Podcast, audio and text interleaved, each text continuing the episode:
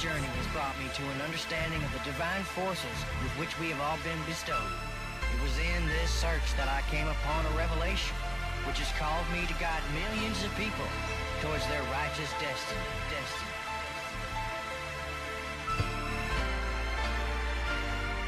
We're gonna do a song. We're gonna we're gonna we're gonna do a song that you never heard before.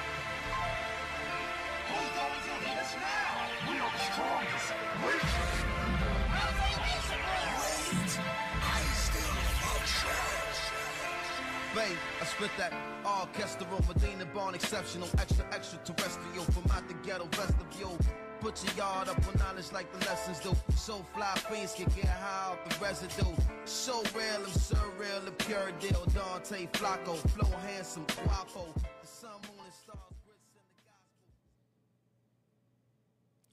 Welcome everybody to Jeff vs. the World presents the I Am Not Dave Wrestling Podcast, episode number nine.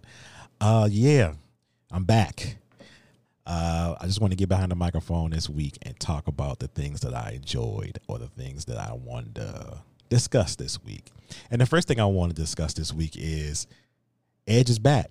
Uh, one of my favorite wrestlers is back uh, in a part time schedule. I believe it's a three year contract. I'm not sure about that.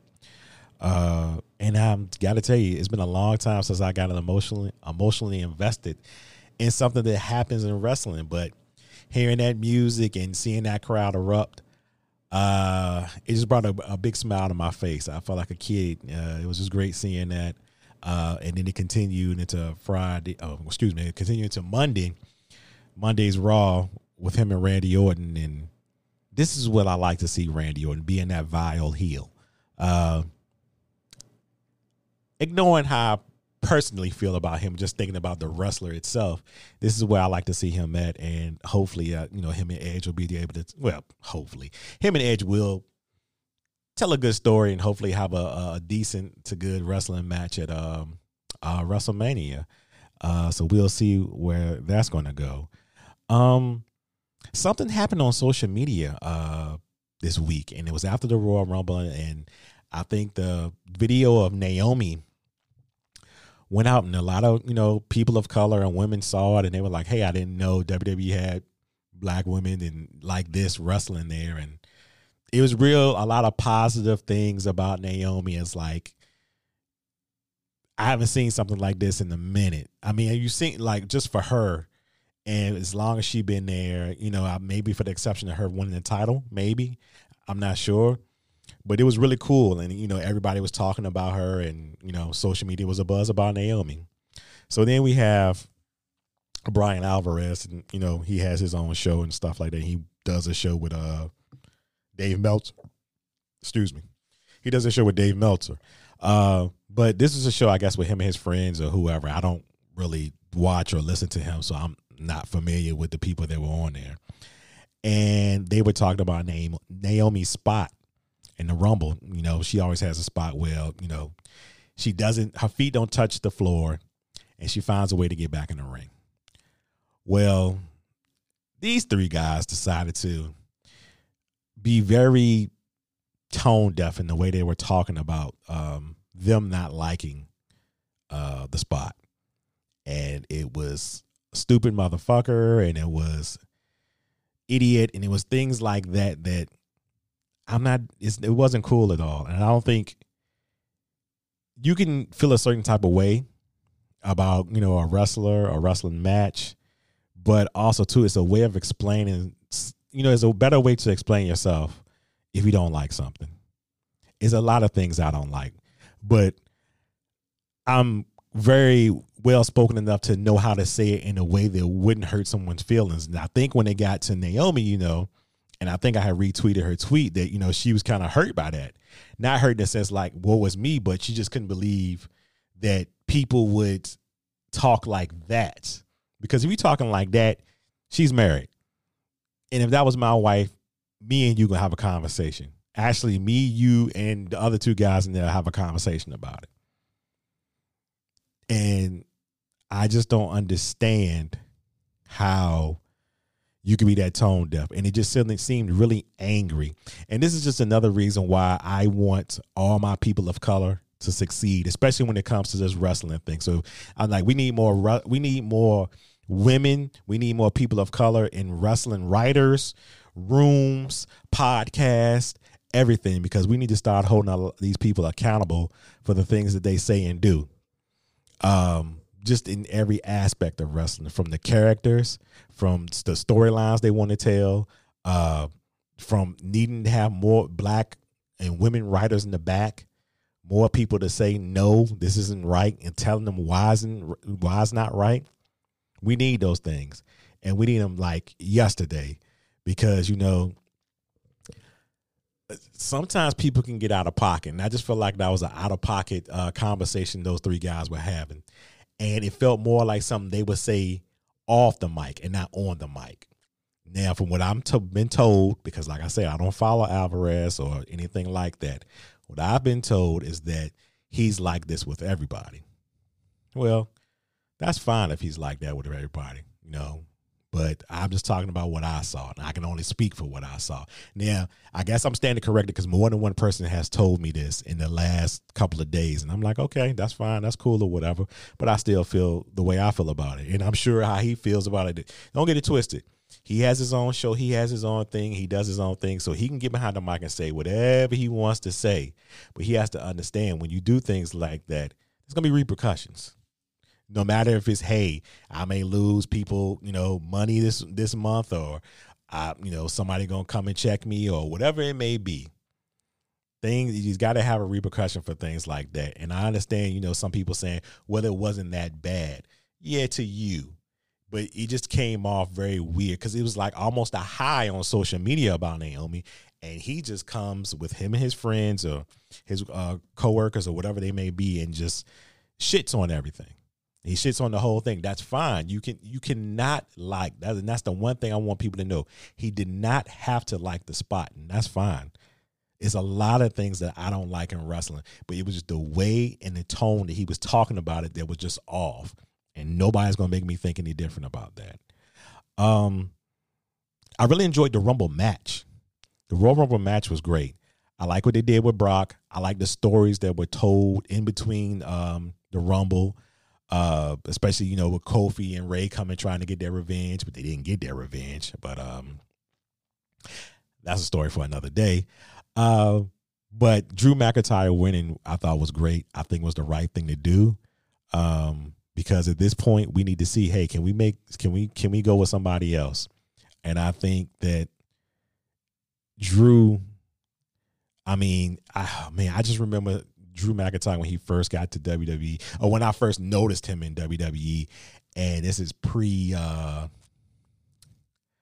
uh what is it what was he calling himself no, no, no. This is when he was calling himself the chosen one. Well, I think Vince McMahon was calling him the chosen one. I can't remember, whatever.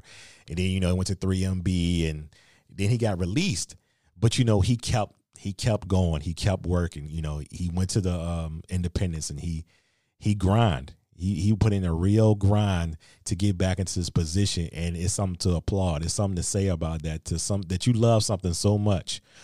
Or you and you love and you're invested in something so much that no matter what, you kept on going because you knew what you had and you knew that you had something that you could offer the company and you knew you could be that that guy or you could be in a position to be that guy because he's going to WrestleMania, he's going against Brock. That's not to say he's going to beat Brock, but, but just to be in the position of one of the WrestleMania um, main event match, I think is great. I think it's a great story and it's just good to see because I just remember seeing some of the evolved matches of Drew McIntyre. I'm like, damn, he put on put on a little couple of pounds, and you know he toned up, and it's like, god damn, this dude's he like a real star. Because when he initially came, he was calling himself the chosen one.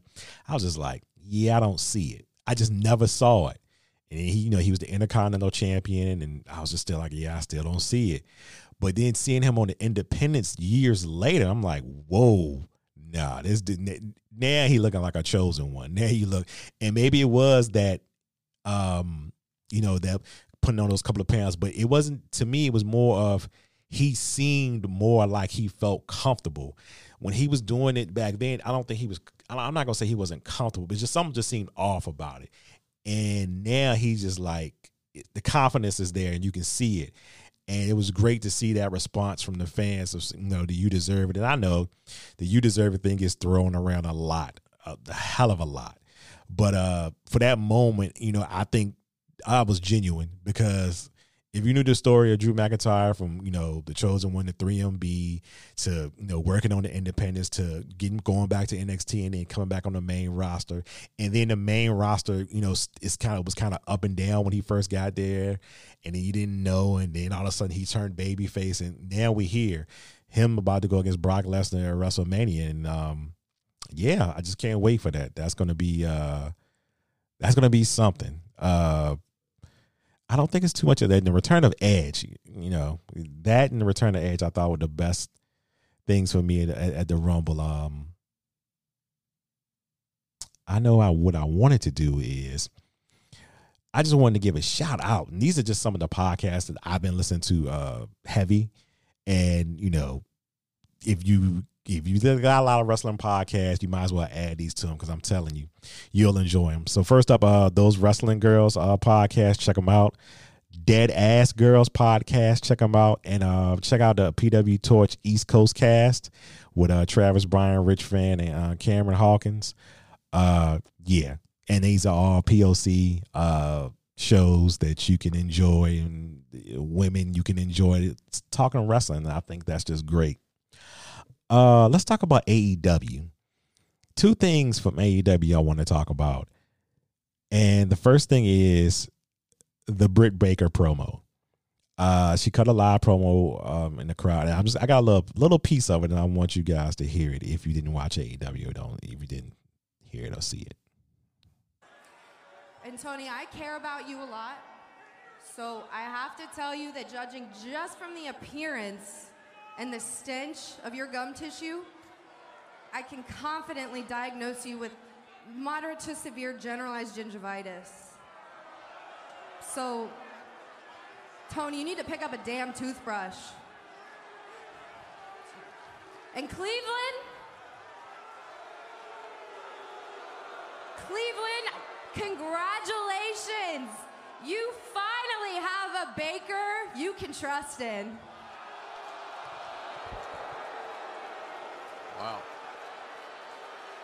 How good was that? I mean, this is what I wanted when she initially was in AEW. I got it. She was the first sign, and then everybody was happy about it. So everybody treated her, you know, I guess like a baby face. But then matches started to happen, and the matches didn't click. So people were kind of just like they were indifferent every time she would come out. And I think the only big response she really got thus far was when she was in her hometown. But other than that, it was kind of like always lukewarm and maybe unsure. But now with this, uh, this is what I wanted. I figured that she could make a better heel. And while this is just maybe one of her first promos as a heel, I think we got something. I think we got something with this, and it was just really good. And she came off. She she started. It seemed like she started off a little shaky, but as she kept going, it, it, it got better. And uh, yo, I'm just I'm happy that they finally turned her heel, and I can't wait to see what more they, they're going to do with her. Um, another thing to talk about from AEW is a promo, and it was a promo from Pac, and it was had nothing to do with what he said. Actually, I couldn't even tell you anything that he said in the promo right now, but it was the visuals. The visuals were great. Okay, so it's like it, it was just it's black and white, and it was kind of like grimy and grainy and he's just walking down the steps cutting a promo about Omega. I do remember it was about Omega, um, Omega and AEW. So it was just shot so well, and it was so different, and that's what you want. Those are the small things that I think can help AEW and get more eyes on them, because it was just a promo. You see a promo on WWE or anywhere else all the time, and it was just him walking down the steps, cutting a promo, and then he was cutting a promo so hard that I think he had had ended up having to got a loogie and he had to clear it out, spit he spit it out, but which is gross, but it still it made more to the promo like oh, and I thought it was just really it was just a really good visual and those are the small things that I think that if AEW can keep up and keep those type of things going, then I think they'll get more eyes on them. And as of right now, you know, hey, they've they've been doing a, a good job. Uh, you know, they've been doing a good job, and they've been they've just been going up, going up. You know, it started off shaky, and again, they still have issues they need to take care of. Um, they still have certain things that you would wish they uh, would do. But as far as promos now, I don't think that's a big problem. Like I don't think that's a big problem like it was initially. You know, they're starting to get people the microphone now. Um, you may you may want some more of the backstage stuff, but you don't want too much because again, it's a two hour show. Uh, potentially maybe having another show. So right now, I think they're in that sweet spot where they can have like two or three promos a night, and I think that's good enough. Um, Worlds Collide. I enjoyed Worlds Collide. Uh, and you know, I'm maybe you guys can tell me. I'm not sure, but it seemed like to me, and I think I tweeted this out. It seemed like to me, Worlds Collide was a test run to see if they can get away without calling the shows takeovers anymore y'all let me know. You let me know at Jeff versus the World on Twitter if uh if I'm right or wrong on that. I probably could be wrong, but it just seemed like it seemed like a test run because I know we still have not takeover in uh February or WrestleMania, whenever the next takeover, whenever the next takeover is. I think it's in February. Uh, y'all can correct me if I'm wrong, but whenever the next takeover is going to happen, and they're having a takeover. But the Worlds Collide was pretty much a takeover. I mean, you just had a mixed up roster of uh, NXT and you the UK NXT, and I thought it was um I thought it was a really good show. I really enjoyed the show. Uh, it just seemed like those shows just get it, and it's just like, listen, we know what y'all want. Y'all want the action. Forget all that other noise. Here you go, and we're gonna give it to you a lot. I enjoyed the uh, undisputed era match um, against Imperium. Uh, even though with you know Imperium losing the man because of an injury or whatever, they didn't miss a beat in that match. They did not miss a beat, and it's it, you know it's always that amazes me because it's so many matches like that can always just once something happened go downhill.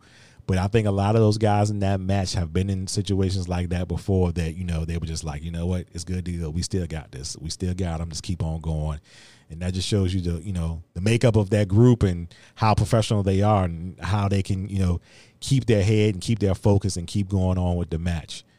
Um, other than that, that's not really too much. Uh, I want to talk about this week. Those are just things that I had you know just jotted down on my phone or written down on a sheet of paper real quick because I said, yeah, yeah, I want to talk about this real quick. There's no need to you know go all night about it, but I will be back next week. Uh, I think I like this Saturday spot. I really do. I think I like this because I get to sit back and see everything um, from Raw, from uh, AEW and NXT and SmackDown. And you know, it matters if it's a pay per view or not. But this Saturday thing might become a thing. I'm not sure if it will be, but it might become a thing. So um, yeah, we'll see. But anyway, if you want to follow me on um, social media, you can follow me at Jeff versus the World on Twitter and Facebook. If you want to uh, follow me on Instagram, you can follow me at the real Jeff versus the World. Any questions or comments you can leave at Jeff versus the World at yahoo.com. Um, and until uh, next week, we are out. This is episode nine. Peace.